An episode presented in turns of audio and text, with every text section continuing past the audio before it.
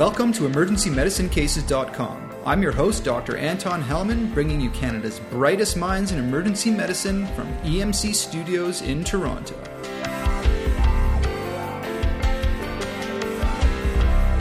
Our two experts on this episode on acute heart failure are Dr. Brian Steinhart and Dr. Eric Letovsky. Dr. Steinhart is an emergency physician at St. Michael's Hospital. He is certified in emergency medicine by the Royal College of Physicians and Surgeons of Canada and the American Board of Emergency Medicine. He has conducted and published original research in cardiac biomarkers and has been a delegate for Heart and Stroke Foundation Canada and for the American Heart Association. Dr. Eric Letovsky is the Chief of the Emergency Department at the Credit Valley Hospital in Mississauga, Ontario. He is Director of the Division of Emergency Medicine in the Department of Family Medicine at the University of Toronto, where he is a full professor in the Faculty of Medicine. It was only about three weeks ago today that we launched the website. And in order to make this the best educational experience for you that we can, we need your feedback. Please give us your feedback. There are two ways you can give us your feedback. One is by emailing me directly at Anton, that's A N T O N, at emergencymedicinecases.com. And the other way is to go to the individual episodes on the website and type in your comments in the comments section.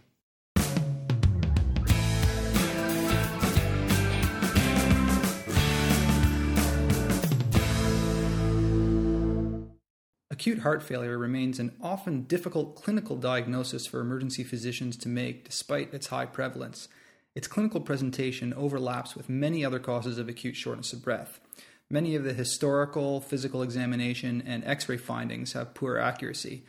In addition, there are multiple confusing and complicated classification systems for heart failure that are not applicable to EM practice in a practical or useful way. To top it off, in contrast to chronic CHF, there's very little good hard evidence for any of the medications we use for acute heart failure. In this episode, we will attempt to demystify acute heart failure, to provide a useful classification system that helps guide ED management, and to suggest the best management for these difficult patients. When we don't have any good hard evidence for managing ED patients, we look to the experts with experience. Dr. Steinhart and Dr. Letovsky have a combined clinical experience of about 60 years, so I'm sure you're just as psyched as I am to hear their take on acute heart failure. The episode will be divided into two sections. In the first section, we'll present a case where the diagnosis is not so obvious and discuss the usefulness of historical features, physical examination findings, lab tests, and imaging. In particular, we'll discuss the utility of BNP and whether or not we should be using it in Canadian emergency departments. In the second section, we will present a useful classification system for acute heart failure and discuss three cases that reflect this system. We'll review the best practice for, for different medications and ventilatory support. Finally, we'll end with a discussion on how to best determine disposition.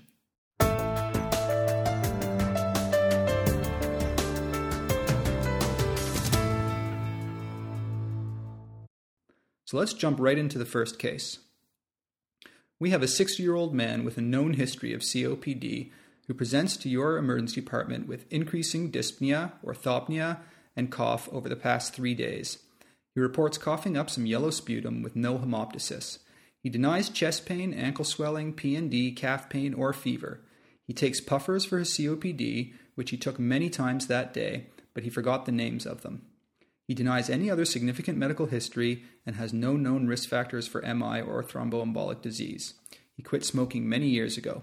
On exam, he appears alert but has peripheral cyanosis and is in moderate respiratory distress.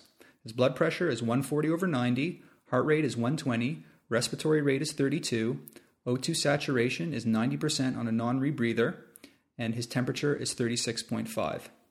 His chest examination reveals a barreled chest with diffuse expiratory wheezes and no crackles. His JVP is 3 centimeters above the sternal angle. His heart sounds are distant. He has no palpable hepatomegaly. His calves are equal in size and non tender with scant pedal edema. An ECG reveals sinus tachycardia with evidence of right heart strain. The chest x ray shows hyperinflated lungs with flattened diaphragms, dark lung fields, and some increased hilar markings. Before we get into the nitty gritty of the case and of acute heart failure, let's look at the bigger picture and ask For patients who present to the emergency department with acute shortness of breath, what in general are we looking for? What's our differential diagnosis in general? Dr. Letovsky?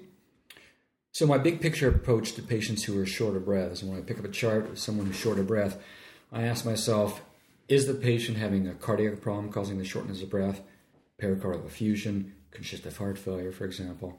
Number two, is the patient having a primary respiratory problem, such as a pneumonia, pneumothorax?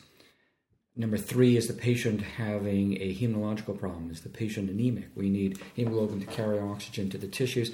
Is the patient severely anemic, causing the shortness of breath or high output heart failure? And fourthly, could the patient be having some kind of neuromuscular problem? We need an adequate bellows to adequately oxygenate and ventilate, and patients with neuromuscular diseases can present with a sense of shortness of breath as well. So, those are my four big major categories of uh, dyspnea cardiac, respiratory, hematological, and neuromuscular when I see a patient with a shortness of breath. And Dr. Steinhart, do you have anything to add to that? Well, it's my approach as well, but I would add, uh, as in any uh, presentation, somatoform disorders are there as an etiology in the background uh, to be considered when the common and the serious uh, etiologies have been ruled out and, and there's nothing tangible to grasp. It can uh, present itself in many weird and wonderful ways, including shortness of breath. So, knowing that there's a considerable overlap between COPD and acute heart failure presentations, what features in the history and physical do you particularly look for to help you distinguish between these two entities and decide whether they have one or the other or both? If you have past history available, uh, either from relatives, from the patient, or from your health records, and this presentation mimics a previous presentation with the same complaint and a confirmed diagnosis of either COPD or heart failure or something else, then that raises your suspicion for the same etiology, everything else being equal. You know, I don't think it's any single item in the history of physical or ancillary testing which favors COPD versus congestive heart failure. It's, it's really features from all categories, which helps you put together a picture of heart failure. There's historical features of increasing weight gain, edema, or perhaps uh, lack of appropriate use of medications or increased salt intake, which are important historical features. There's some very important physical features, third heart sounds, rales, peripheral edema, which suggests heart failure. Uh, there are important uh, chest x-ray findings, which suggest acute pulmonary edema and there are important ECG findings. So it's really putting the whole picture together using history, physical, and uh, testing. But it's important to remember that sometimes it's very difficult in the initial stages, anyways, in the initial few minutes, to make it to try distinguish between COPD and congestive heart failure. And in fact, it's not uncommon to start treating both diseases at the same time. It's not uncommon for us to give oxygen, start Ventolin Atrovent, and give a shot of Lasix uh, furosemide at the same time while we're sorting out the difference between the two. Does the literature help us out in terms of how good each specific history or physical examination feature is? So I'm a proud Canadian, and Sir William Osler was Canadian, and he was knighted and is one of our uh, heroes for his bedside diagnosis acumen. This was at the turn of the century, and he was a role model for thousands of physicians since then and has been literally placed on a pedestal throughout the world for his bedside acumen. Unfortunately for Sir William Osler, robust research has evolved and technology, and much of what Sir William Osler touted as being dogma and irrefutable for bedside diagnosis cannot be supported today. And acute heart failure is one of those diseases, and sh- the short of breath patient is uh, one of those complaints. So, with that in mind, uh, when we look at meta analyses of this very uh, point, what is relevant on history and physical examination to rule in heart failure and rule out the other cause, there is not much we can hang our hat on. When Eric and I were interns, it was really easy to diagnose the short of breath patient. You know, they had a history of requiring two or three pillows at night, to sleep and they might even wake up and sit upright because they're short of breath and they get better. And they come in with a few crackles and we would say this is this is heart failure, Lasix, admit to the hospital, and it was easy. But we were wrong. we didn't know we were wrong. Nobody knew we were wrong. But the literature has told us it's not that easy anymore. In fact, it's getting worse. You alluded to a combined experience here uh, of over 60 years in emergency medicine. I, for one, it, find it more and more difficult to diagnose these short of breath patients because they're getting older. They're, they're surviving their cardiac and pulmonary insults, whereas when we started out, they died, right? They had a heart attack. You put them up on a ward or a CCU, you gave them morphine, you watched them die. Now, things thankfully are a little bit better. At times, it is so difficult. Even the best clinician, the most astute clinician with history, physical, and chest x ray can be extremely difficult, as Eric says. It's not getting easier. So, that said, there's not much to hang your head on.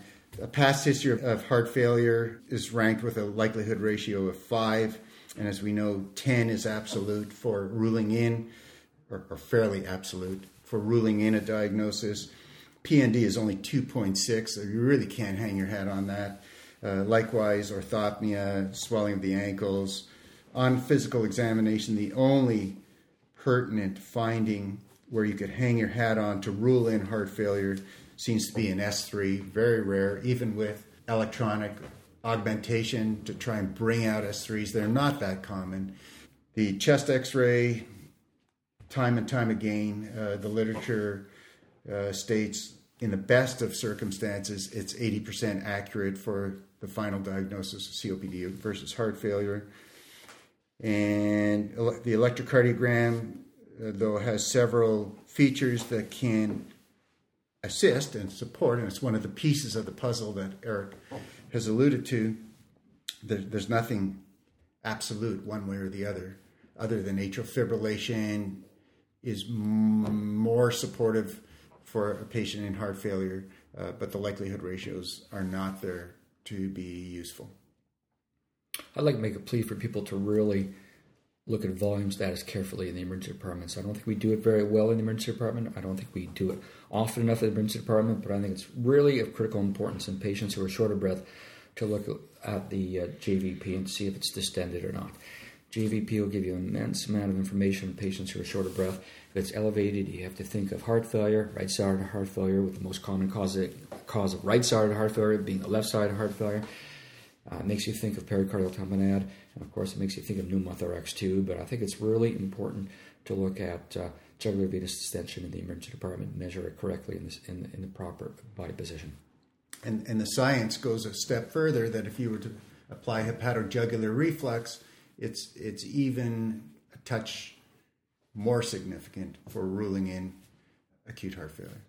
Reviewing here about the importance of the history and physical examination in the diagnosis of acute heart failure, while it's really a constellation of signs and symptoms in combination with the chest x ray and ECG that will give you the overall picture of whether this is heart failure or not, I'd like to just review some of the most important historical and physical examination features according to the JAMA, the Rational Clinical Examination series.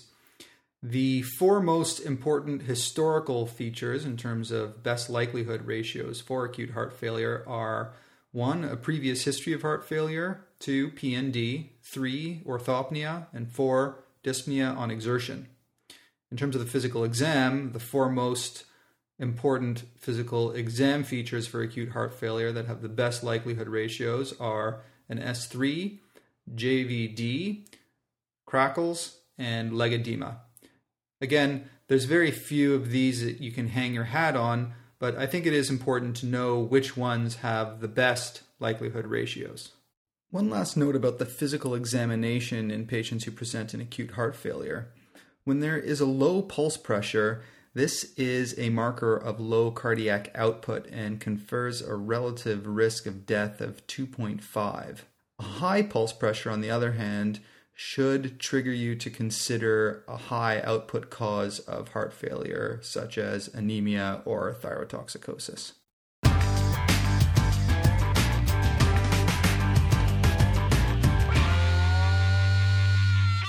Good. Let's talk uh, a little bit about the ECG. Uh, Dr. Letovsky, I know you love to talk about ECGs.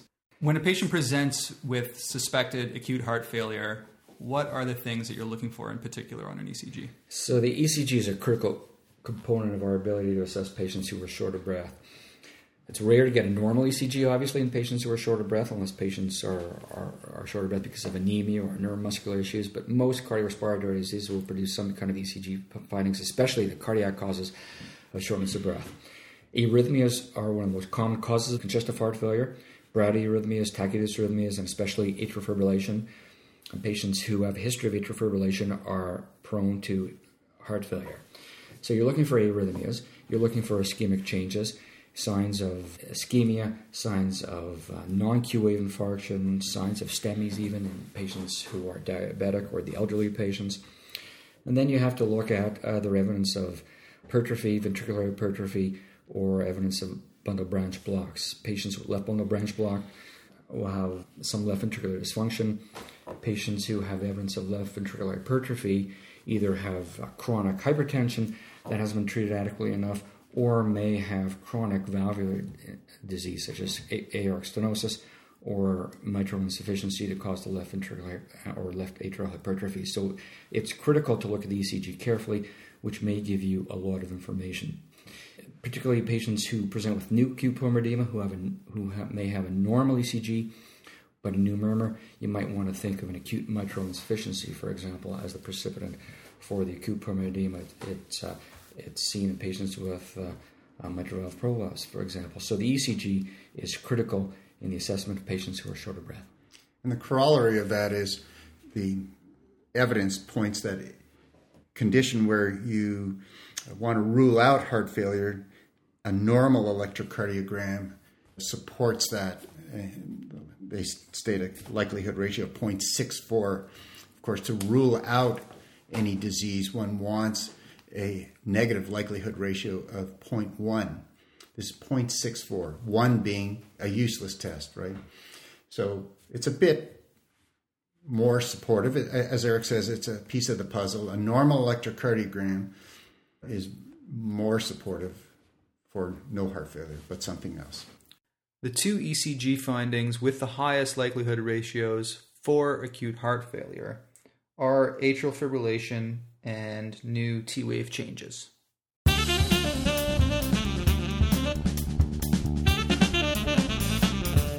Okay, let's move on to the chest x ray.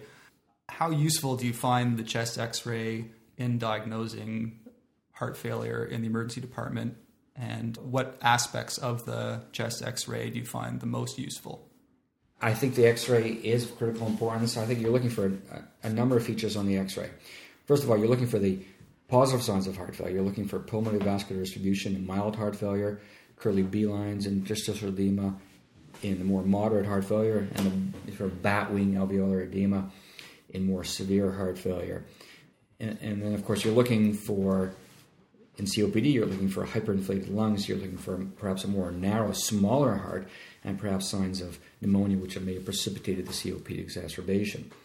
So, you know, I think the, the x ray itself is uh, a very important tool. Sometimes it's hard to get a proper PA and lateral in the emergency department patients who are critical. Sometimes we can just get a portable x ray. Sometimes it's just supine, so it's often inadequate. But like the ECG, like the history, and like the physical examination, there's no single tool which either rules in or rules out heart failure from COPD. It's really the constellation of all the, of all the historical features plus all these diagnostic tests, which is really going to help you differentiate heart failure from COPD. As we alluded to, there's COPD patients out there with congestive heart failure who normally have a chest X-ray that looks like a dog's breakfast and they come in with an exacerbation and we're looking for the signs and i look for the signs that eric has espoused i think it's important to try and get your hands on an x-ray that this patient might have in, in your hospital like a discharge x-ray once they were stabilized from a previous admission and compare this presentation and this acute x ray with their best looking x ray. One last point about the chest x ray in patients with acute heart failure is that the x ray in a small minority of patients may actually be normal. This is especially true if they present within just a few hours of flash pulmonary edema. It occasionally takes time for the fluid to show on the x ray in any significant manner.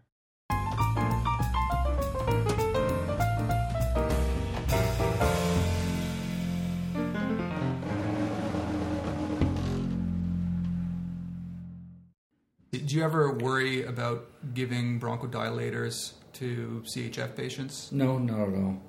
Uh, you can see wheezing in congestive heart failure as you can in COPD exacerbations, but I, uh, if their patients are wheezing, it's because there's bronchospasm plus or minus bronchial edema, and I don't have any problems or reservations giving Ventolin bronchodilators to patients, even if they turn out to be congestive heart failure.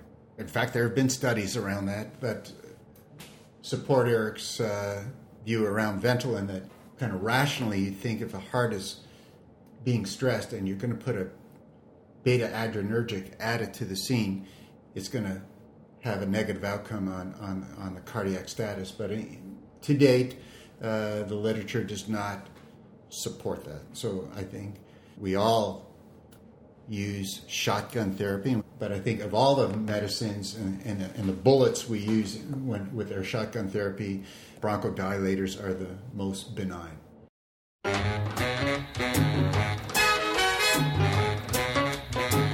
Unchain my heart. Unchain my heart. Baby, let me be. Unchain my heart. Unchain my heart. Cause you don't care about me. Let's move on to BNP. Uh, some researchers have suggested that the use of BNP in the emergency department may actually reduce hospitalization rates, reduce length of stay, help prognosticate, and possibly even uh, improve survival in patients with decompensated heart failure. Yet there seems to be a lot of controversy around whether we should be using BNP in the emergency department to help diagnose heart failure. Without BNP, we're correct in the diagnosis of heart failure about 80% of the time, uh, which isn't so great. A BNP of less than 100 has a pretty good sensitivity for ruling out heart failure, although probably most of those patients who have a BNP of less than 100, we probably knew already from the clinical picture that they didn't have heart failure. Conversely, when the BNP is over 500, it may help us to diagnose, to rule in heart failure. But again, most of those patients we probably knew had heart failure to begin with, and it might not help us. Where it's difficult is in those patients, like the one, the case that we're talking about, where we're not sure whether it's heart failure or something else. Some argue that the BNP will most likely be in the middle range in a patient who has intermediate risk, and so it doesn't really help us. Right now, presently in 2010, there's very few emergency departments in Canada that actually have BNP. Dr. Steinhart, as a researcher in BNP, first, do you think we should be using BNP in the emergency departments in Canada? And if so, in what situations should we be using it? So I'd like to skirt that question and just step back for a moment. Well, as we've been talking about, we'd like to get a little better with our accuracy because we're frustrated by history physical chest x-ray and electrocardiogram interpretation we feel we need something more in the emergency department that can quickly help us as clinicians so bnp has evolved this stands for beta natriuretic peptide and it's a hormone that is released from strained myocardium and any cause of myocardium straining will elevate this this hormone. It's called a hormone because we use it as a biomarker, but it is vasoactive. It actually has some pharmacological properties. In fact, it's been manufactured into a drug, trade name Nesiritide. but we are talking about it in, a, in its diagnostic biomarker sense.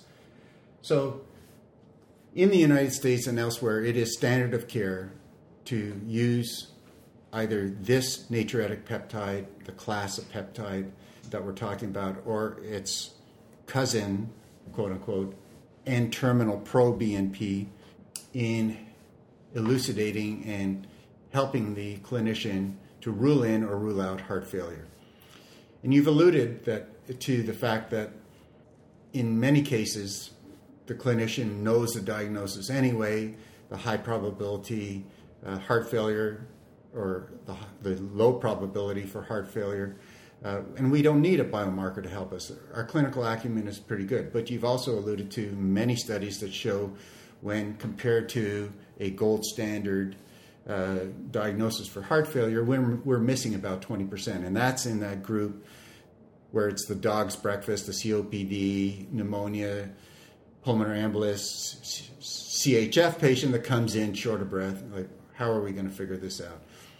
And so I agree with your conclusion that in most of these cases, the biomarker is in, in that indeterminate range. Throughout the world, it's being used now in a categorical way, which means below a certain threshold uh, of value, these results are negative for heart failure. Above a certain value, and you mentioned 500 uh, for BNP, NT-proBNP has different units, obviously, and different levels. So that's positive for heart failure. And we as clinicians want the quick answer, as as does any professional.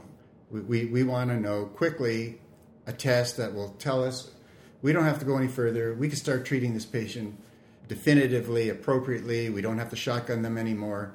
And we want a test that'll say yes or no to us. That's the heuristic approach to critical thinking, and, and we're, it's just a natural consequence of slugging it out in the emergency department day or night and trying to get volume through and on all the pressures that we have.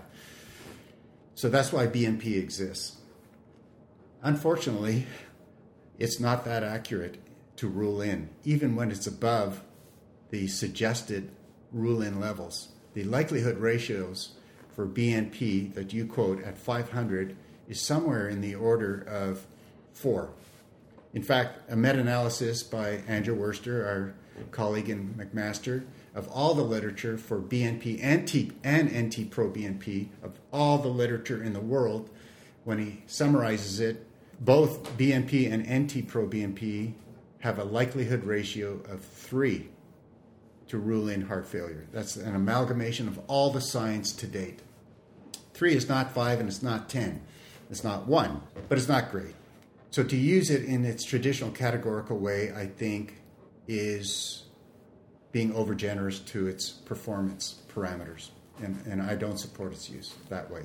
Dr. Steinhart was the lead author on a article out of the Journal American College of Cardiology 2009, volume 54, issue number 16, called Improving the Diagnosis of Acute Heart Failure Using a Validated Prediction Model. This paper, I think, really helped us with those patients who are in that gray zone, in the intermediate zone. And uh, Dr. Steinhart here will explain the paper to us and what his take is on it.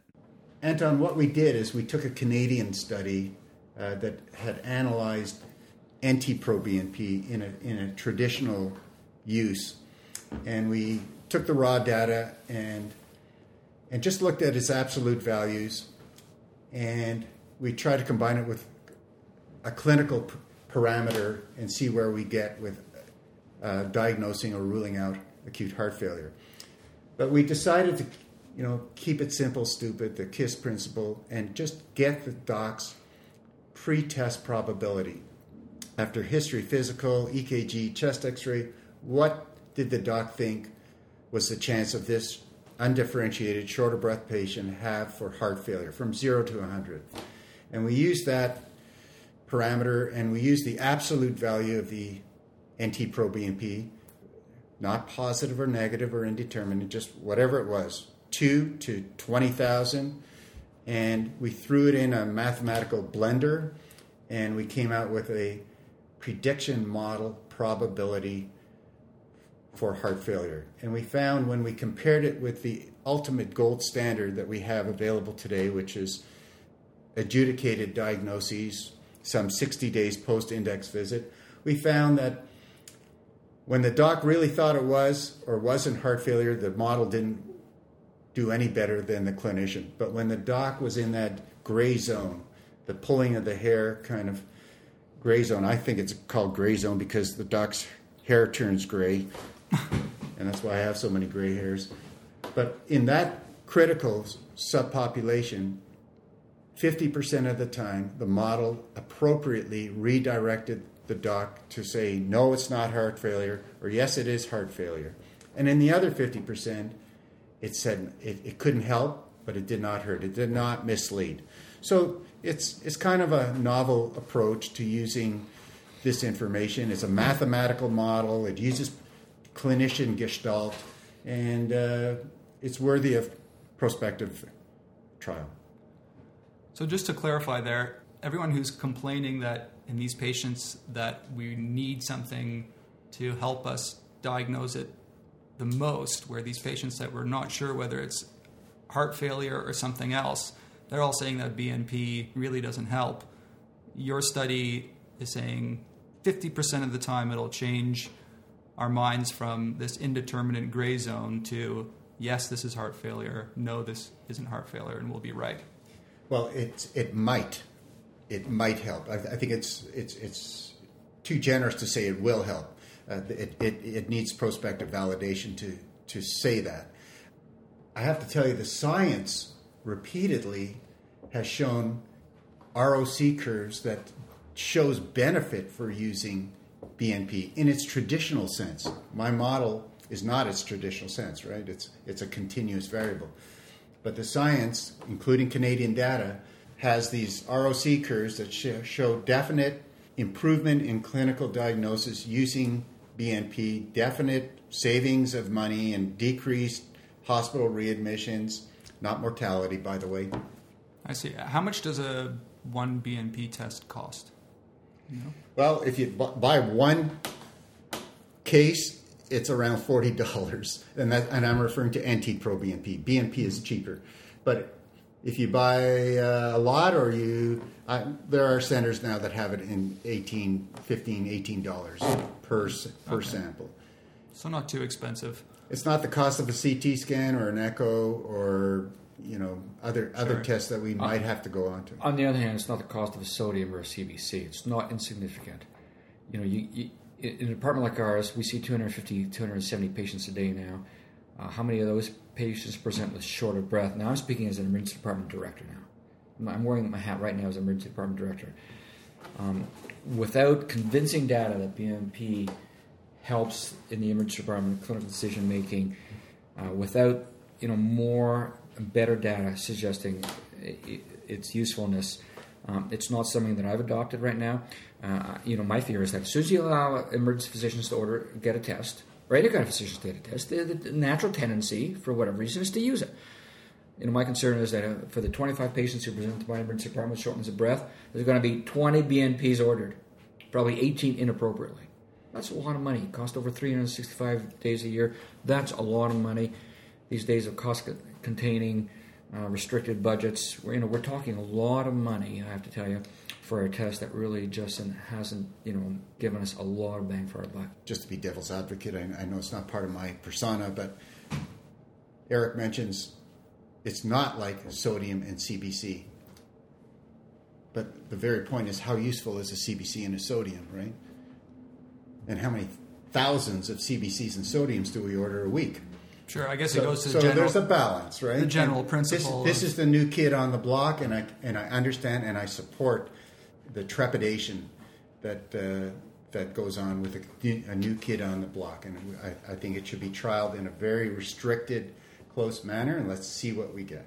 And there may be a role for it at some point, but I think maybe perhaps as an adjunct to everything else we depend on the history of the physical examination, the chest x ray, and the ECG, and not to replace those important parts of the assessment that we have to depend on. Unfortunately, the, the cardiologists who are the prime uh, stakeholders in this even the academic ones who agree with what Eric and I are, are, are saying still would like a, a index visit uh, BNP NT pro BNP value more for their baseline for their maintenance of therapy. There's BNP and NT pro BNP, as you know, is not just for diagnosing uh, or not diagnosing acute heart failure, but has shown some scientific evidence for, for being a benefit in, in maintaining these patients and what's the right therapy and adjusting therapy for ongoing months, several months down the road. That's comparing the monitor, monitoring their progress. So for heart failure, exactly. once established, Right. correct. So for that reason, they're saying, you know what, draw it in the emergency room, you know, and, so we could get the baseline value. But then it, it has a distinct chance of being abused by our colleagues and by us because it's there, you know, and that's the natural tendency. And, and, and perhaps it may have a role in, uh, you know, once the diagnosis of heart failure is established, we still don't have a good tool uh, for prognostic purpose to determine which patients are safe to discharge and which patients need to be admitted. So perhaps it can, uh, you know, it could be looked at as part of a larger prospective trial uh, for to develop a tool for that kind of prognostic importance. Help on the way. Well, I know on this I Which patients do you order a troponin in if you present with heart failure? So your question is which patients do I order troponin on? Patients with heart failure? It's easy, all of them. All of them. Absolutely. You have to remember that one of the causes of acute pulmonary edema is ischemic heart disease, acute decompensation of contractility because of ischemia. Remember, think of the causes of congestive heart failure increased preload, increased afterload, arrhythmias, and contractility issues, primarily because of ischemic heart disease. A lot of patients, our older folks and diabetics, present with atypical uh, symptoms of, of ischemia, sh- just shortness of breath alone. The elderly, uh, you know, as a ma- manifestation of their myocardial infarction, present more with shortness of breath and chest pain. The elderly often present with silent ischemia. I order troponins on all patients with c- acute congestive heart failure. Certainly makes sense, but unfortunately, congestive heart failure alone can bump your troponin, right? So then you're in between a rock and a hard place. I agree with what Erica said. I try and be a little bit more judicious. Certainly, the elderly with new onset heart failure, anyone with new onset heart failure, uh, they get an appropriate timed troponin. Of course, we have to keep in mind in the background, as I alluded to, troponin is released from damaged myocardium. But it could be damaged from any reason, right? Not just ischemic heart disease. As you were alluding to, Dr. Steinhart, the troponin may be elevated just on the basis of CHF alone. Correct. You don't know that. In an emergency department, you're not going to know when the, when the troponin is is because of a primary ischemic heart disease or secondary to the left ventricular dysfunction. There's no way you're going to know that in the emergency department, unfortunately. In of itself, of course, like BNP, for whatever reason, assuming it's not due to a spurious result or decreased renal clearance, or a, a, a rise in troponin is a bad thing for whatever reason, right? I mean, there's no doubt of all the controversies around troponin. A high, the higher your troponin is, for whatever reason, for whatever your presentation, it's more morbidity, mortality down the road. Right. But how do we act on that? Talk about guidelines and prediction models. There's nothing to lead us on how to deal with this one value. Yeah, I believe there was a study that reiterated that or elevated troponin for whatever reason significantly increased your mortal- mortality. Correct. So- I mean, troponin goes up in sepsis. It goes up in uh, post cardioversion in, in renal patients. It may be elevated, Right. whatever, but it's a marker for for uh, bad outcomes. Yeah, I mean, we're often hearing from the specialists, you know, well, the troponin is elevated because they're in renal failure, obviously, and so why should I admit the patient based on that alone? And so I usually tell them about this study that Right. Well, as you know, the studies say it, it's not G, decreased GFR. If we're going to go to troponins, it's not the decreased GFR that affects the rise in troponin I. Troponin T, yes, but troponin I is raised in the uremic patient because of subclinical uremic cardiomyopathy. Eh? It's that irritation, right? They're prone to pericardial effusions, and whatnot, and it's that irritation and inflammation that is affecting the epimyocardium that is thought to cause the chronic elevation in this patient cohort, not decreased GFR.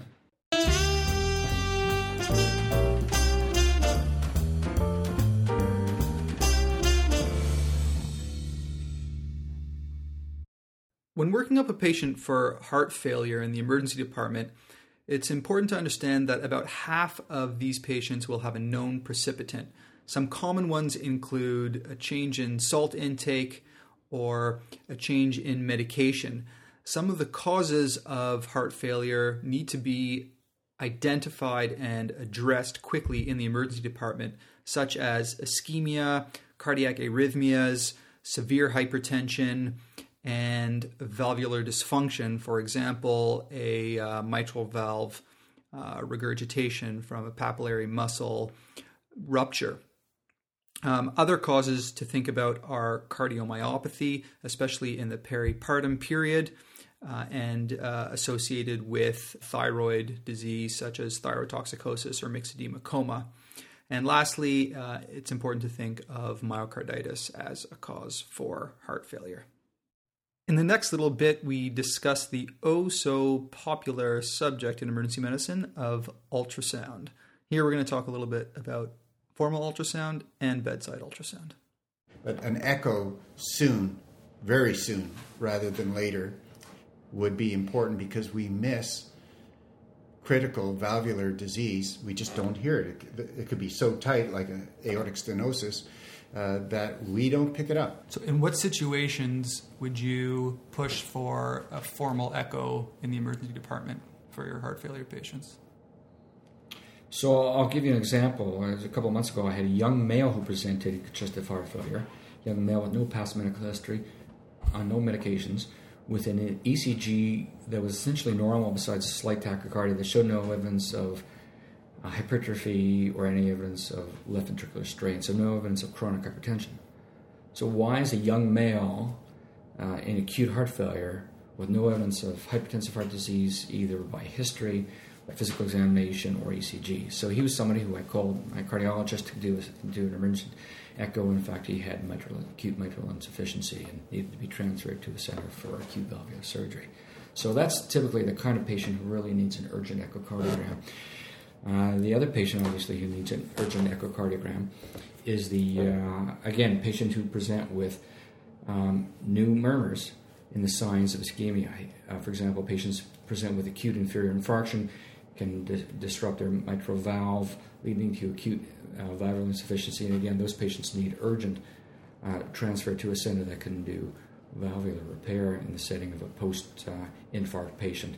So certainly in the presence of any new murmur, and uh, it's it's difficult to listen to murmurs to the heart in the setting of an emergency department, but it's really really critical that you get the patient in a quiet area where you can listen to to, to a new murmur. Do you think there's a future for bedside echo in the emergency department for helping us diagnose the causes and whether the patient has CHF or not for bedside ultrasound? About 50% of patients with acute heart failure have systolic dysfunction, which you can pick up on an echo. It's nice to know. 40% of them have diastolic dysfunction, which you could pick up on an echo, but you need to be a really slick echocardiographer and you need to have a really good machine and everything has to be optimal. And even then, there's inter-observer variability. So echo will support the diagnosis for acute heart failure 90% of the time. We're not going to do anything different, whether it's systolic dysfunction or diastolic dysfunction. We, we in the emergency department are not going to do anything per se different because of that. It's not going to change my management immediately. Uh, and, and, and to get an emerge doc who hasn't gone through two years of echocardiography training and certainly doesn't have the multi million dollar machine that they have up on the cardiology floor, I, I see no immediate future for that. I, I think patients who present with shortness of breath, NYD, need a quick ED echo by the emergency physician to out pericardial tamponade, especially if there's distended neck vein. So I think there's some value there. It's a diagnosis that's easy to make, and uh, I, I, I think it has really important therapeutic implications, making a diagnosis of pericardial effusion quickly in the emergency department. Looking for ventricular function in the emergency department, I think at this point in time is beyond the scope of practice for emergency physicians. I think the, the ventricular function is, is subtle. You can really um, be misled by uh, uh, contractility, thinking that it's normal when it really isn't. So, I, I, my personal belief is that's beyond the scope of emergency medicine at this point. But I do think it's worth looking at for, to, to look for a pericardial tamponade. But beyond that, I think a proper echocardiogram done by the proper cardiology staff is uh, what's important in patients who present with new acute pulmonary edema. But but in no way should we think of an echocardiogram, regardless of who does it, as being the gold standard for ruling in or out acute heart failure. Right? There are many, many, many elderly people walking around who are perfectly fine with systolic dysfunction or a bit of diastolic dysfunction, and they may present with a pneumonia, and you may pick up their incidental ventricular dysfunction and to be misled by quote a positive echocardiogram would again be suboptimal for the patient. The corollary is also true. As we said there are many patients who come in with diastolic dysfunction as a cause of the shortness of breath that will not be picked up uh, on an echo immediately by by an echocardiographer so you get false positives and false negatives It's time for a little bit of Canadian trivia. Here goes the question Which Canadian actor wrote himself a check for $20 million and carried it around in his pocket until he earned that amount in one film? You guessed it, comedian Jim Carrey held on to that check until he earned $20 million for his work in Cable Guy. You know, I used to get really upset when I told people where I came from down in Los Angeles because I always got the same response. Canada? Wow. Must have been cold. Now I just go along with them. Yes, Canada. It was a frozen, hostile wasteland. And there was much work to be done if we were to survive the elements. After boring a hole through the ice to find food, my good friend Nantuck and I would build an igloo to protect ourselves from polar bears and flying hockey pucks. And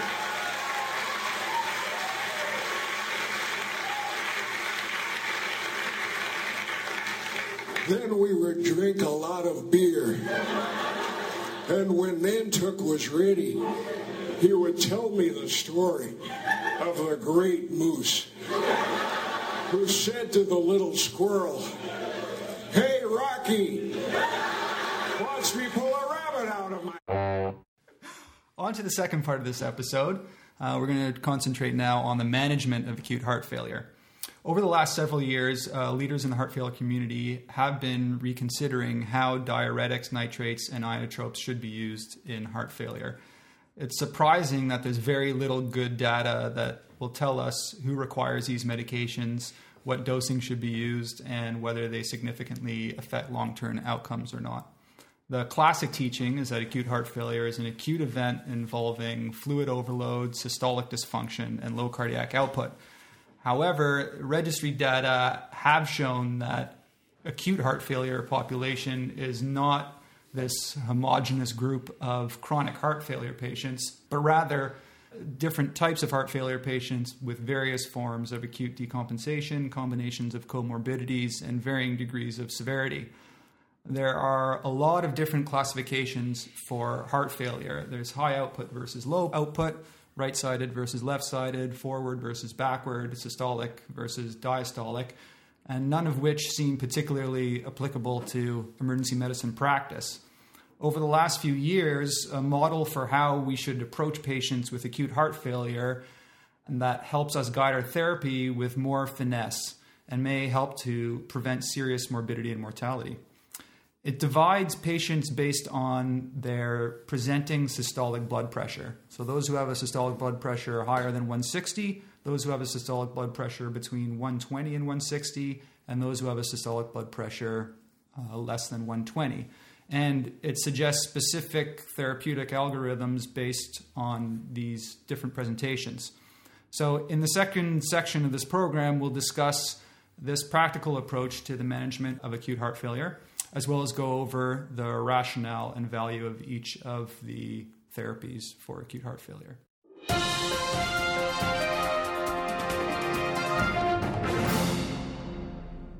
So, we'll start with a case. An 80 year old woman with a history of hypertension and obesity comes in by ambulance at 2 a.m. shortly after experiencing a sudden onset of shortness of breath that woke her up from sleep. She denies any recent illness, but does admit to eating a very salty meal at a fine restaurant the evening prior. She has no chest pain, cough, or fever. She has no ankle swelling, no calf pain or swelling. She has no thromboembolic risk factors and denies a history of smoking or of COPD. She takes Norvasc for her hypertension. On exam, her blood pressure is 180 over 110, heart rate is 115, respiratory rate is 28, O2 sat is 90% on room air. Her chest exam reveals good air entry bilaterally with crackles to the mid scapula. Her JVP is not visible. Her heart sounds are normal with no murmurs. There is no pedal edema. The ECG shows sinus tachycardia with no ST changes. A stat portable chest x ray reveals no obvious signs of CHF. So you're going to move this lady into a resuscitation room. Obviously, you're going to get a, an IV into her. You're going to give her 100% oxygen. Uh, I hate when we people play catch up with oxygen. People start with 28, then 35. You know, patients in acute respiratory distress need a maximum amount of oxygen. So I like start these people on 100% oxygen while I'm examining them. Uh, while we're getting the ECG and the X-ray, all this kind of stuff, and, and you're giving us all, all the information, but a lot of the, the assessment and treatment is done concurrently with your investigation because it often takes a couple of minutes for the portable X-ray to be done, and for the ECG to be done. So you, you know, if your initial assessment is that this lady's in acute pulmonary edema, it sounds like she is. She's probably a killip two heart failure, and you think that she's probably not terribly volume overloaded, but she may, she still may be uh, slightly volume overloaded.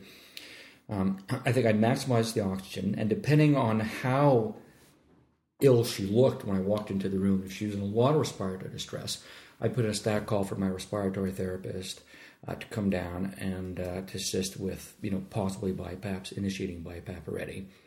At the same time, I'd give her this lady a nitro spray to start uh, some preload reduction.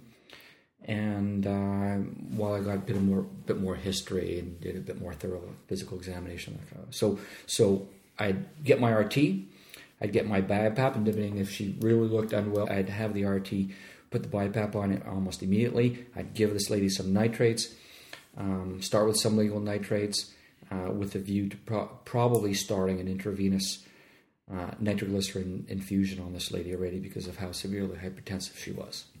That would be my initial management, but then I, I, I, may go on to manage her with diuretics at some point, maybe not immediately. If she was really tachycardic and diaphoretic and looked unwell, I don't think the diuretic would necessarily work right away. But um, because she's so hypertensive and it was the, is the precipitant, most likely precipitant, the increased afterload and increased systemic vascular resistance is most likely precipitant. Uh, I'd maximize the oxygen, try to maximize the ventilation uh, with BiPAP and uh, uh decrease preload and uh, decreased afterload with nitrates. So Lasix wouldn't be your first drug in this patient? Well, you know, I'll tell you something about Lasix. And if, if she really looked unwell, she's clammy, she's diaphoretic, she's got a lot of sympathetic overdrive. The problem with furosemide is it's is that it works by targeting a single organ, kidney. And and when you have a lot of sympathetic overdrive, you tend to shunt blood away from the splanchnic and the kidneys to more important organs, right? Heart, uh, lungs, brain and so you, you decrease perfusion to the kidneys, and in the kidneys, you know, you need adequate glomerular filtration for the furosemide to work. So it's not like I wouldn't use it. I, I may in fact use furosemide. I, I, you know, even if I thought she was euvolemic. I still might use Lasix, but I don't think it's going to work right away because of because of the sympathetic overdrive. You're not perfusing the kidneys very well. It simply isn't going to work right away. So I often wait for a little while until I get the nitrates down uh, to decrease preload. And uh, my preference would be to start BiPAP and uh, and nitrates aggressively on this lady even before I start the furosemide. Okay, Dr. Steinhart. I, I would largely concur with with Eric's approach. I would have liked to have seen uh, a chest X-ray that's somewhat supportive of fluid overload, but uh, if we assume this is heart failure, I'll throw uh, a wrench in the works and say I, I would probably include some morphine. Okay, why don't we talk about morphine for a bit? So, my understanding is that there has been some evidence that morphine actually increases the rate of intubation and possibly increases mortality in acute heart failure. So, I usually stay away from morphine altogether in heart failure. I prefer to use benzodiazepines if the patient appears very anxious, which doesn't have any cardiac depressant effects as far as we know. So, Dr. Steinhart, what would you, what's your thinking with uh, using morphine?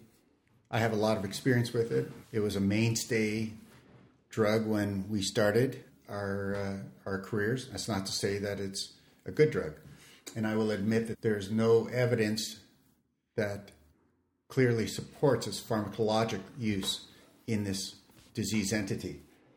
However, I take exception that, that there is evidence that it is a bad drug. Again, you're because you're referring to the adhere registry and for all the limitations of the adhere registry when you drill into it and this is the main landmark study that from which you're quoting from uh, in the registry they use doses 30 40 milligrams over 12 hours.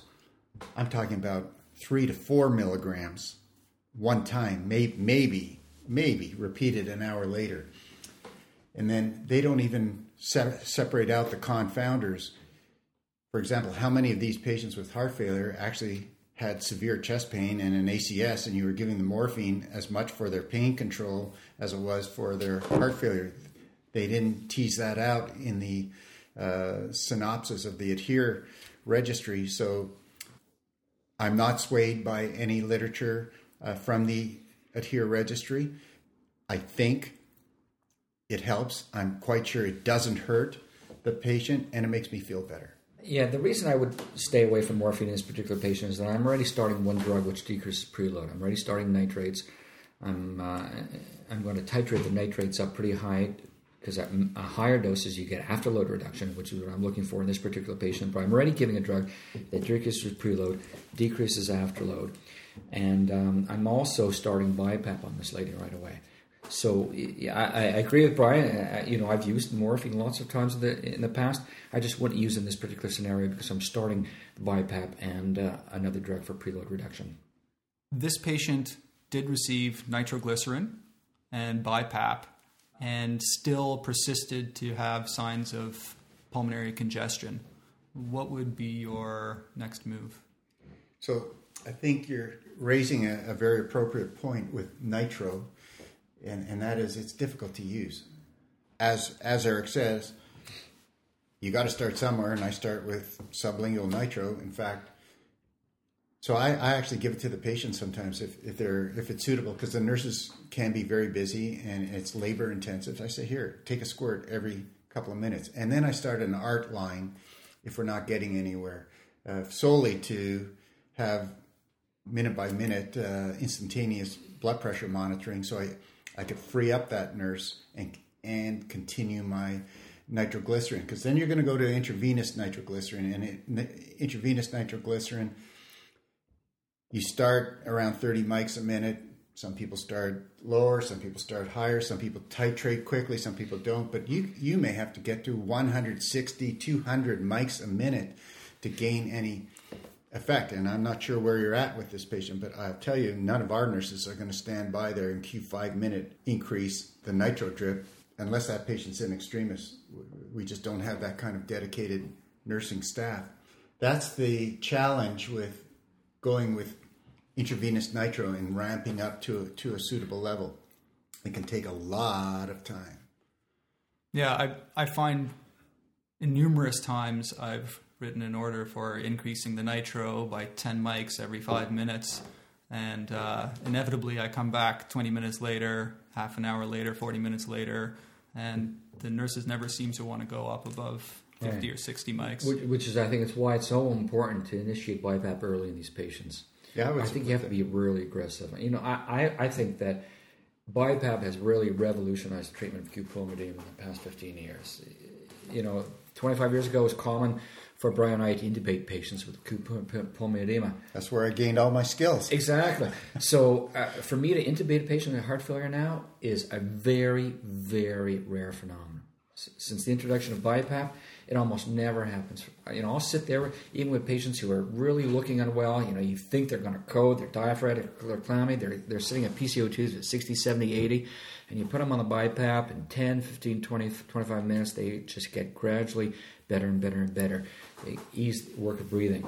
The, the nice thing about BiPAP is that it just maintains the alveolar patency at and expiration. So the patient doesn't have to work so hard to open up the alveoli uh, in inspiration. Um, and not only that, when there's a lot of fluid in the lungs, when there's a lot of fluid in the alveoli, when they have a lot of rale, they have a lot of fluid in the in the alveoli. What the fluid does, it kind of dilutes out the surfactant and makes you know the surfactant incapable of maintaining the, the patency. So by keeping alveolar patency, it eases the work of breathing, improves oxygenation, improves uh, gas exchange, and improves cardiac output as well. I mean, this is the kind of patient you don't. It, it, it, the worst thing you can do is gradually become more and more aggressive in these patients. Then then you've lost time, and, and what you want to do is be aggressive as possible from uh, from the first minute. and do you have a preference between BiPAP and CPAP? Yeah, I mean, we use BiPAP. I mean, you could use CPAP. There's no reason why you couldn't use CPAP. And if you were in a small hospital, they didn't have, didn't have BiPAP machines and only had access to a CPAP machine, you could use CPAP. The nice thing about BiPAP is that uh, while CPAP is static, BiPAP gives you dynamic pressure, uh, positive airway pressure. So it just mirrors normal physiological respirations better, right? So it make, it's more comfort for the patient. That's the only reason you use BiPAP as opposed to CPAP. So in inspiration, it's one pressure, expiration, it's, it's a lower pressure. So it's just easier, it's more comfortable for the patient. But you could easily use CPAP for, for a patient with pulmonary edema. If that's the only machine you'd had, absolutely you'd use it. It would just be more cumbersome for the patient. It'd be harder to tolerate. That's all. Okay. Going back to the case here, the patient received nitro, BiPAP, and still had evidence of pulmonary edema, then received diuretics, intravenous furosemide, and ended up improving soon after that. Yeah, so that's that, that's the, the rationale is that you want to wait until the acute respiratory distress is over before you really want to give the furosemide because it just isn't going to work. So what I usually do with these patients, let them settle down, let the BiPAP work, let the nitrates start working by decreasing the preload, and uh, let them become less diaphoretic and clammy and, and, and decrease the sympathetic output, and then you can give the furosemide and you'll get prompt diuresis after that. See, in our earlier days, we wouldn't need to go there because we would have phlebotomized and and provide rotating tourniquets, which basically does, you know, in a crude sense, the same as Lasix, right? It, it just takes the fluid away from the heart. You know, it's, it's just a fancier way of using Lasix. Thank God we don't have to do that anymore. Yeah, you, you know, I think I think when you're treating a, a, acute pulmonary patient, it's in, in the back of mind. You really have to think of the causes of heart failure: increase in preload, increase afterload, arrhythmias, or pump problems. Those are the, those are the four pro- causes of acute congestive heart failure. So you have to reduce preload. Patients who are very hypertensive, evidence of high systemic vascular resistance, like this patient, you've got to reduce afterload. You've got to correct any arrhythmia. And then you, if there's evidence of uh, cardiac dysfunction, whatever you can do in the emergency department, it's not much. You can. You can increase cardiac output with the use of BiPAP. Uh, but those are the causes of congestive heart failure. So you've got to decrease preload, decrease afterload, correct arrhythmias, and help the, the pump however you can. The outcome of this patient was she got much better. She had a normal ECG. Uh, she diuresed and she ended up being consulted to the internist on call. So let's go on to another case and then we can compare and contrast the two cases.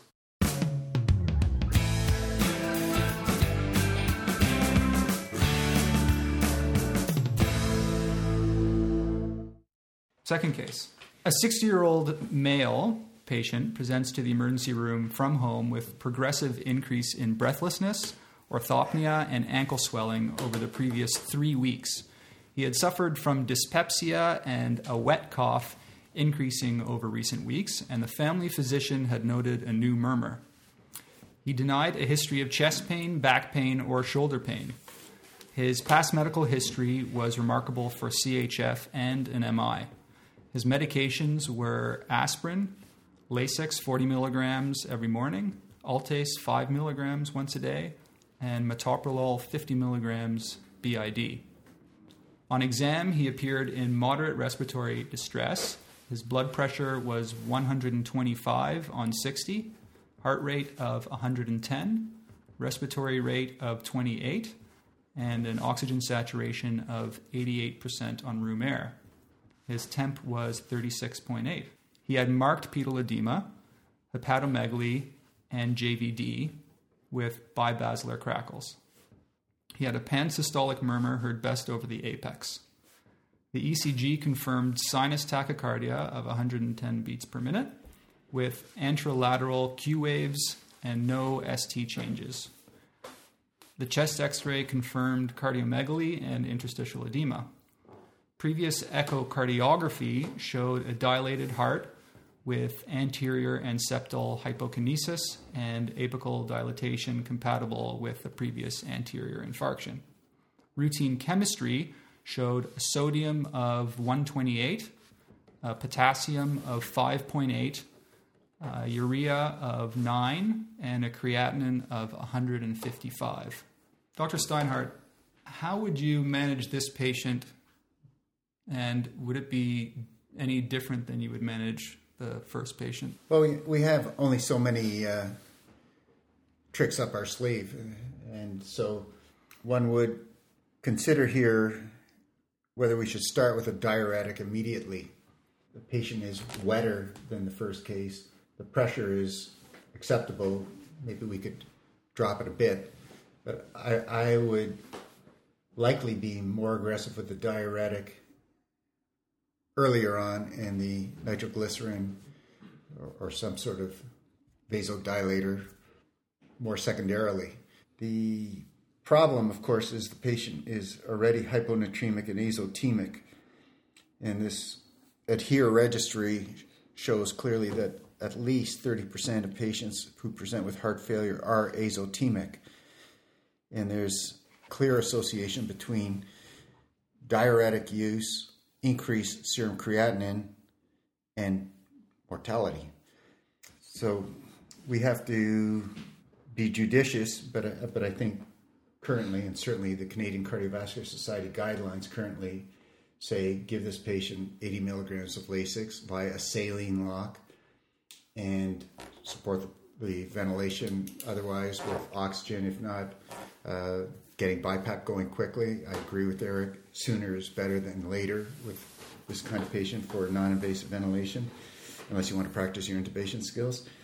And start with some nitro, but but the patient I think needs a diuretic immediately, knowing that it may take a, a period of time, if not some tachyphylaxis and resistance uh, might be more in this kind of patient to a diuretic. So get it in early. This is a bit of a diagnostic challenge, this gentleman, for a number of reasons, and, and I'm worried about him.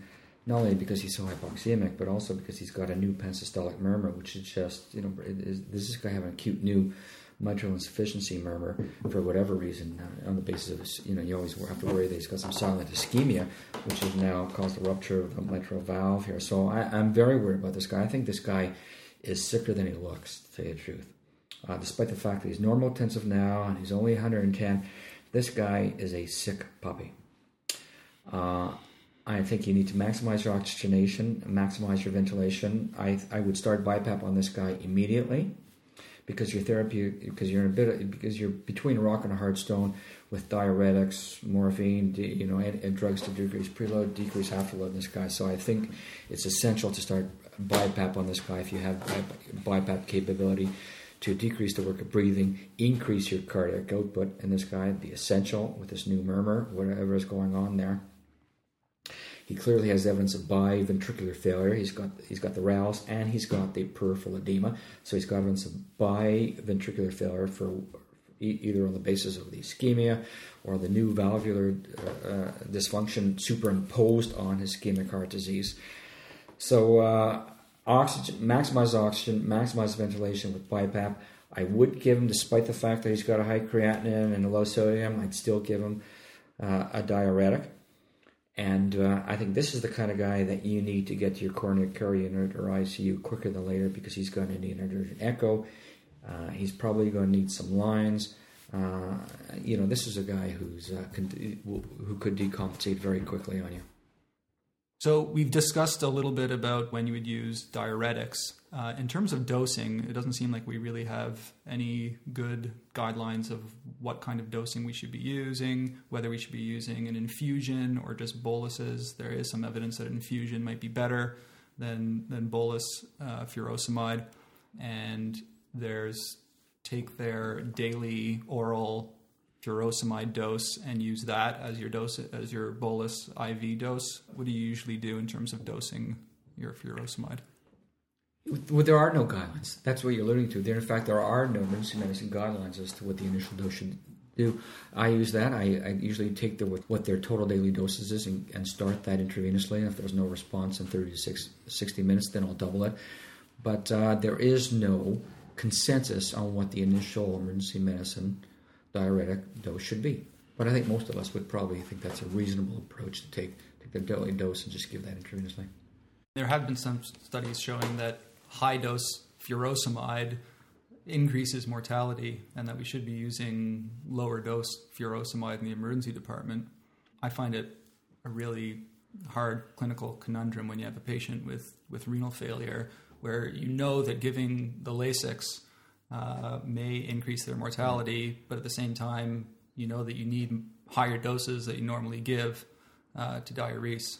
Again, those are the patients you know are going to be volume overloaded, though, right? Those patients are volume overloaded. So again, think about your causes of heart failure, and the, and the first most common cause is increased preload. So again, do everything you can to pre to decrease preload. Nitrates, for example, really temporize you well, especially in those uh, dialysis patients who are waiting for dialysis. Nitrates to, de- to decrease preload and decrease venous return. So you're referring to, of course, they'll put a label on anything now. It's what you're referring to is the cardiorenal syndrome, uh, as opposed to the hepatorenal syndrome. Uh, and there's an association with diuretic use and renal failure and increased mor- mortality. Uh, so the nephrologist's current frame of mind is, well, you can't do anything different in the emergency department. They'll come to dialysis, right? They'll just get progressive renal failure because what else are you going to do? And the ER doc's traditional point of view is, well, we got to squeeze water out of a rock somehow. Uh, and many people aren't even aware or sensitive to this syndrome because it happens downstream, right? If they were to die in our emergency department, we'd be a lot more aggressive about changing or trying to change the way we, we do things. But we don't see the rise in creatinine in our emergency department.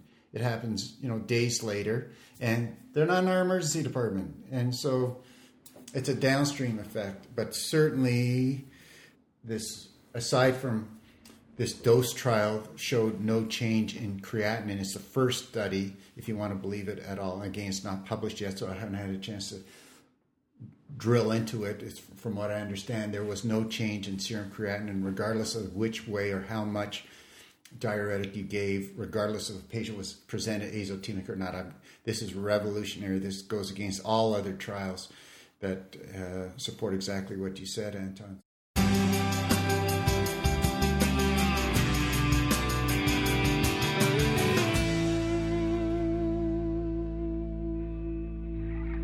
Terms of patients who present with very high blood pressure, you've started your IV nitroglycerin and you've ramped it up to 150 mics per minute, but still they have high blood pressure. What do you do next?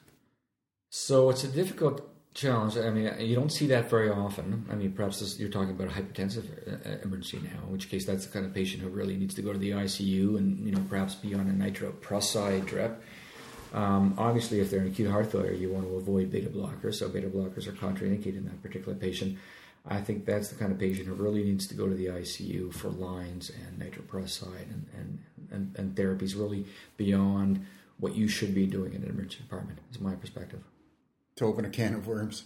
There are now, uh, in many centers, using intravenous ACE inhibitors uh, in the emergency department.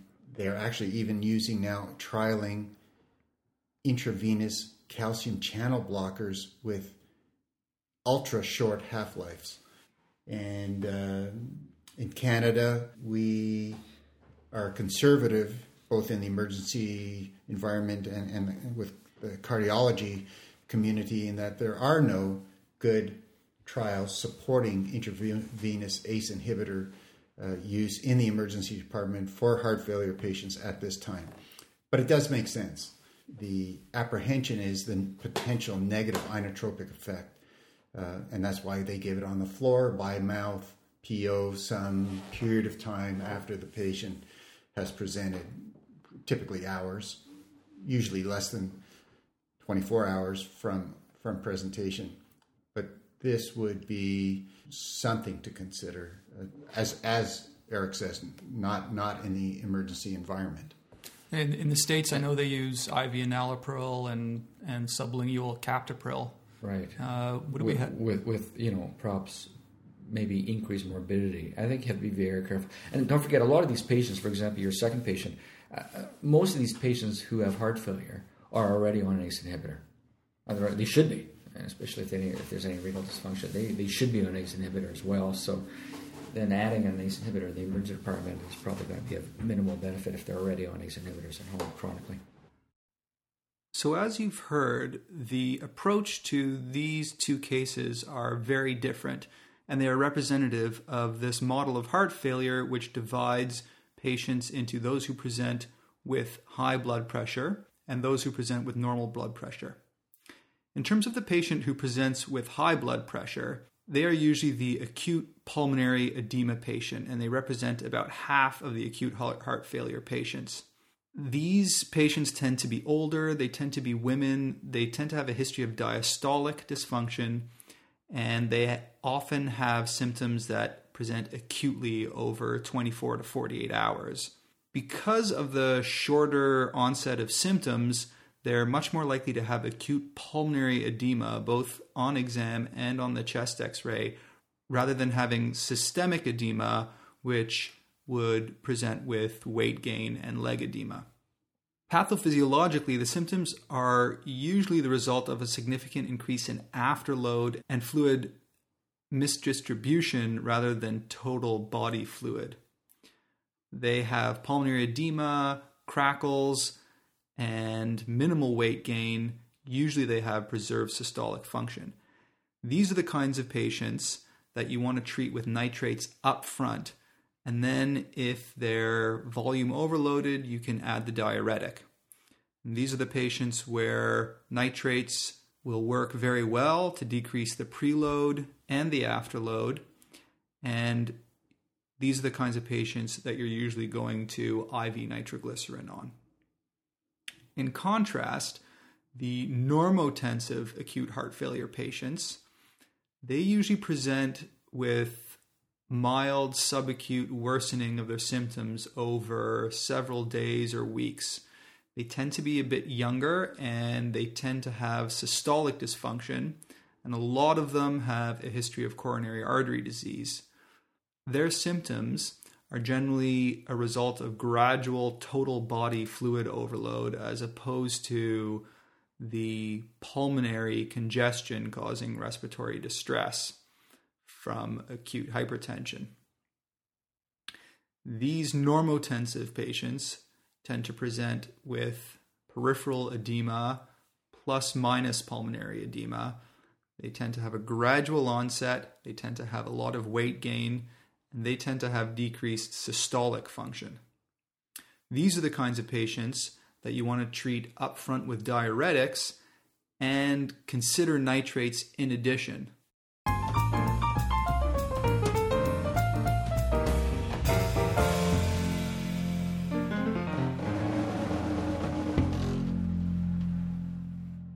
Going on to the specific medications that we use in the emergency department for acute heart failure. For diuretics, there is some evidence, not the greatest evidence, but there is some evidence that continuous infusion is better than bolus IV diuretics. Lasix does take about 45 minutes to two hours to really start working. So you can't expect it to start working very quickly in these patients. As many as 40% of patients who present with heart failure have intravascular euvolemia or hypovolemia. And this is why, for these patients, Lasix can be dangerous in terms of worsening renal function and possible increased mortality. Therefore, for patients who are euvolemic or hypovolemic, diuretics should be used very judiciously in these patients, and their electrolytes should be followed carefully. There was one time I was speaking to one of our intensive care colleagues, and we had this case where we weren't sure whether it was CHF or whether it was pneumonia, and the patient's blood pressure wasn't that great. I was asking him about whether we should be giving Lasix or whether we should be giving fluid in this patient, and worried that if we gave him Lasix, that his kidney function would worsen, and if we gave him fluids, then if it is heart failure, then his heart failure would would worsen. And he told me that from an ICU perspective, they'd always much rather have you fluid overload a patient than dry a patient out and have their kidneys filled up. If you're ever in that situation where you're not sure whether the patient has pneumonia and might be on the verge of sepsis versus a patient who you might think has, has CHF, he suggested that you give fluids and see what happens. If you give fluid and the patient goes into worsening heart failure, then you can always back off and you can always give Lasix after that. Moving on to nitroglycerin, I just want to reiterate that very high doses are often needed, especially in these hypertensive patients. Sometimes, in order to get good arterial dilatation, you need somewhere in the range of 200 mics per minute infusion. In terms of what we need to watch out for in nitro, patients who have a history of aortic stenosis or pulmonary hypertension, we have to be a little bit more careful with nitrates because these patients are very dependent on preload to maintain adequate blood pressure. As far as ACE inhibitors go, while on the one hand there's evidence from small trials that sublingual captopril and IV enalapril decrease the need for mechanical ventilation and rapidly improve symptoms, on the other hand, there's no good large randomized controlled trials with ACE inhibitors in acute heart failure. And the 2007 Canadian guidelines on acute heart failure say they should not be used routinely, rather, that ACE inhibitors should be used once the patient is stabilized. Moving on to morphine, the ADHERE study did show that morphine was associated with increased in hospital mortality, ICU admits, longer hospitalization, and the patients who received morphine were also more likely to receive mechanical ventilation. But as Dr. Steinhart pointed out, this was with very, very, very high doses that we almost never use. And so, according to Dr. Steinhart, morphine still is an option in small doses.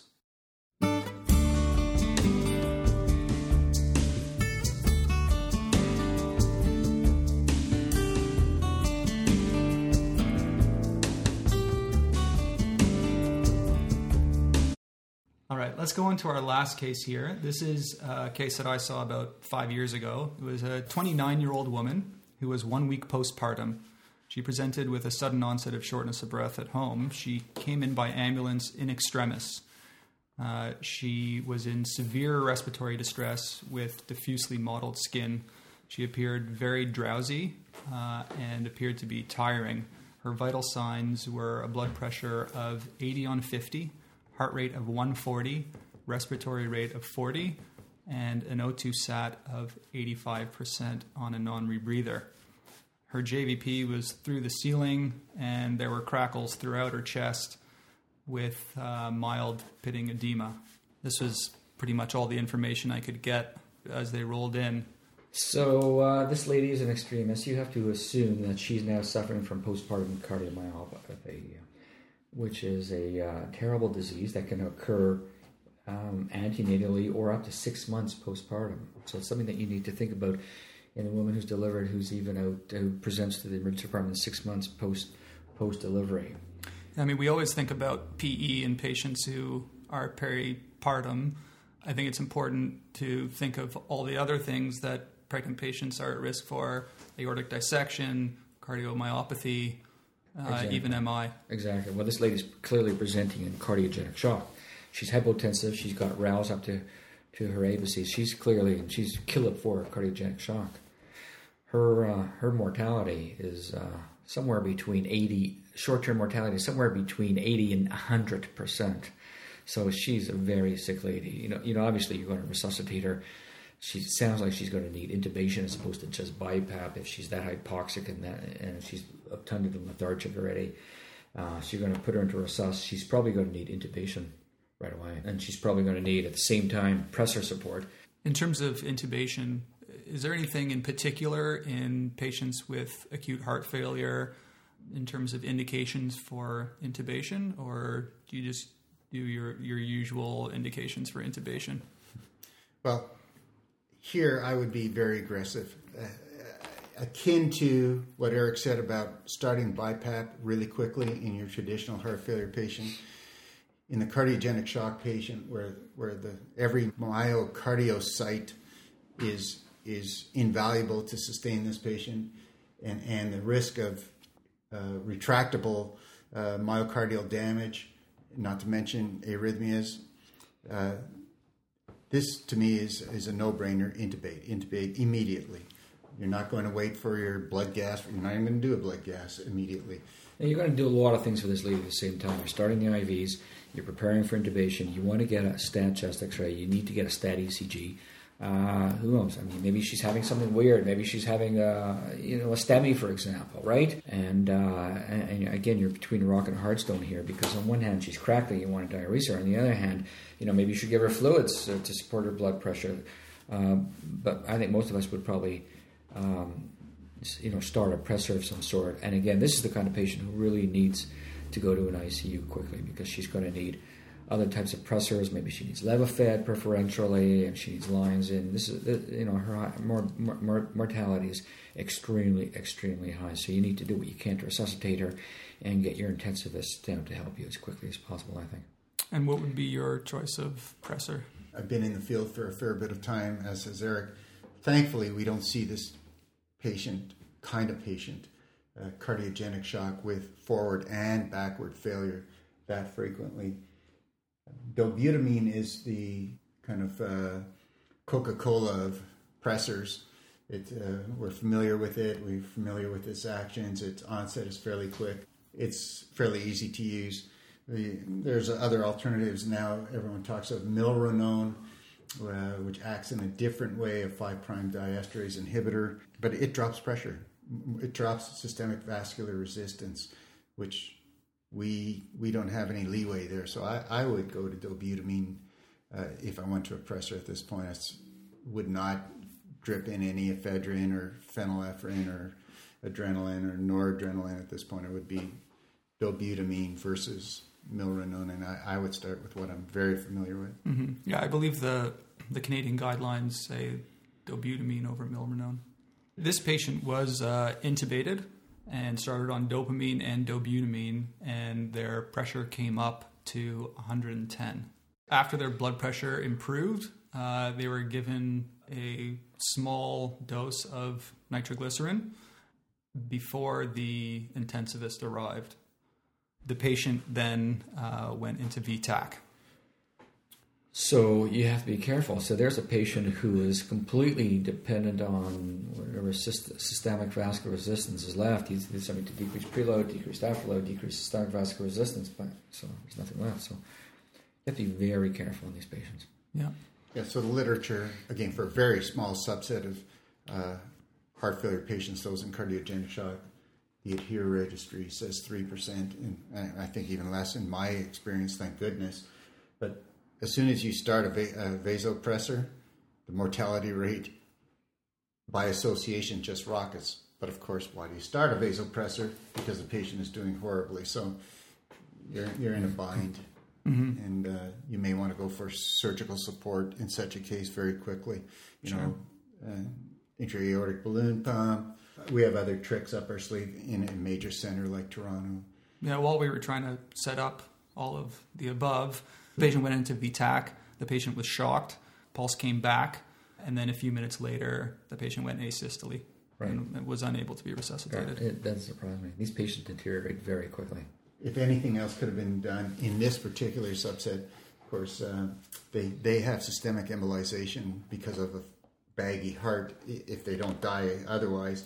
So uh, one one should consider heparinization very very quickly to prevent this very common complication if they survive the initial insult.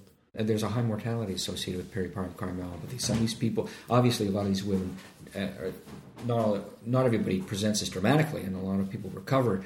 But even of the of the people of the women who recover, fifty percent of those women have persistent ventricular dysfunction, and obviously can't or shouldn't get pregnant again. And it's one of the you know causes for uh, uh, common causes for the need for transplants these days is pericardiomyopathy. cardiomyopathy. So it's a serious disease. So uh, somebody who comes in short of breath after giving birth, previous to four or five months, consider the diagnosis and do a good physical examination, get a chest X-ray, look for peripartum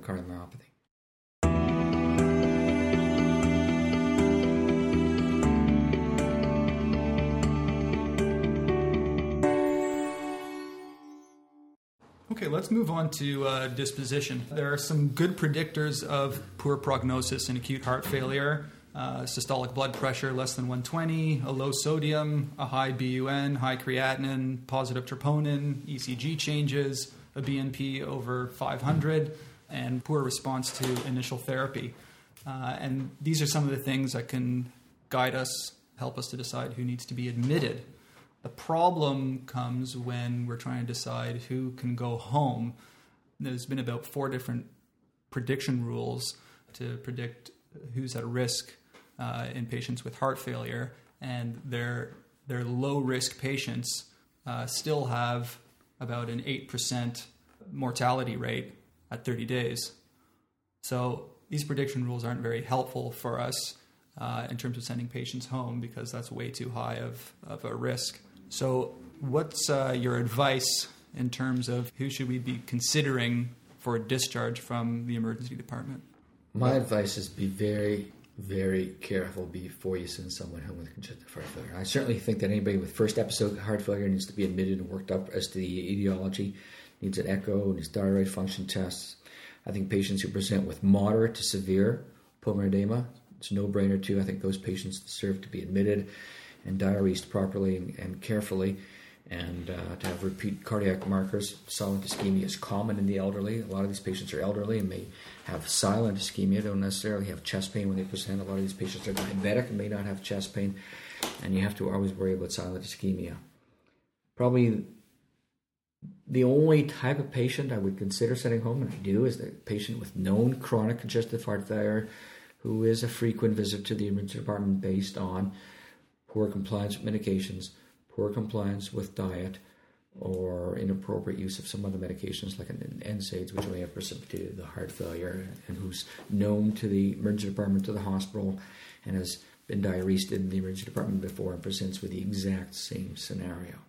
But having said that, it's important to remember that we do not have a good predictive model of which patients will go on to have short term adverse effect once you send them home. So you're still gambling, even with that patient, you are still gambling, not knowing what their short term outcome is going to be.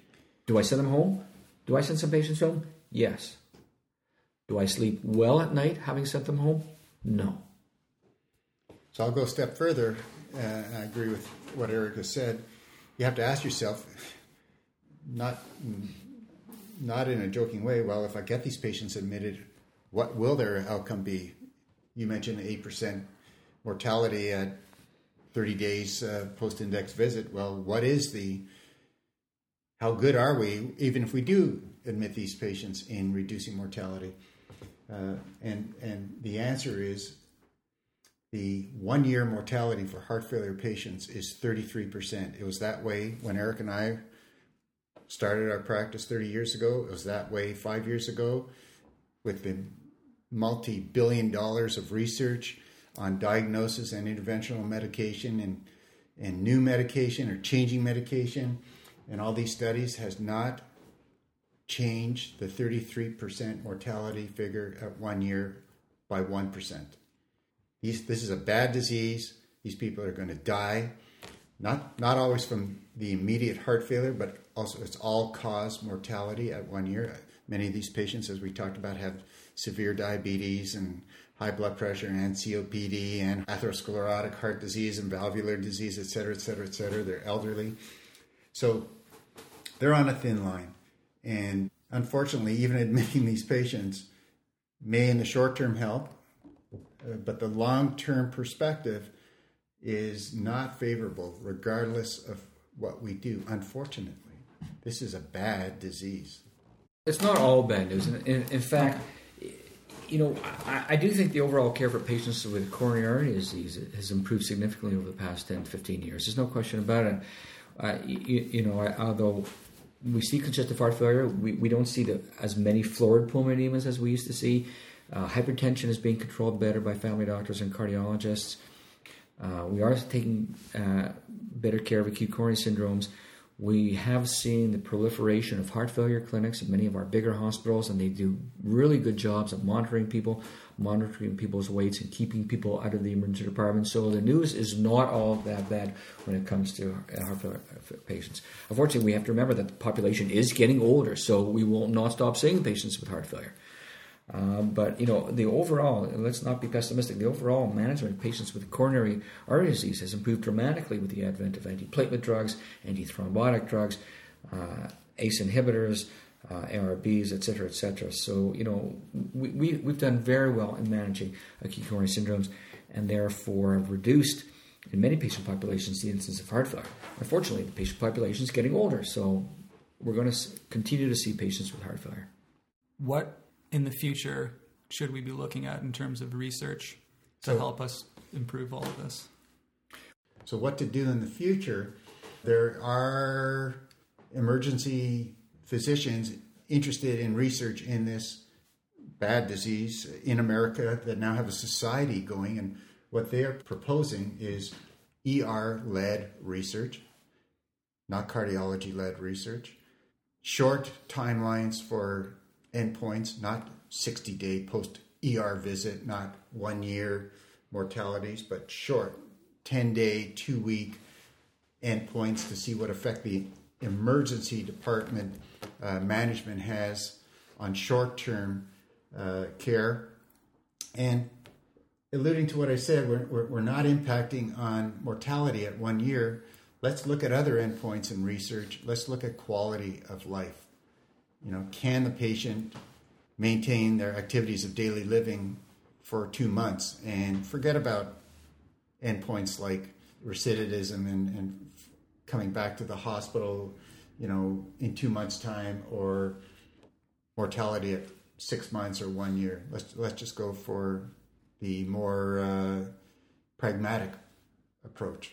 I, I, think what we need is a predictive model a better predictive model, a good validated predictive model, which can tell us which patients are safe to send home or not. We currently do not have that. That's what we need an emergency department based trial, which can give us a good predictive model. Well, that wraps it up for this month's episode. Thank you so much to Dr. Letovsky and Dr. Steinhart for their words of wisdom. We've unfortunately run out of time for our quote of the month, but until next time, take it easy.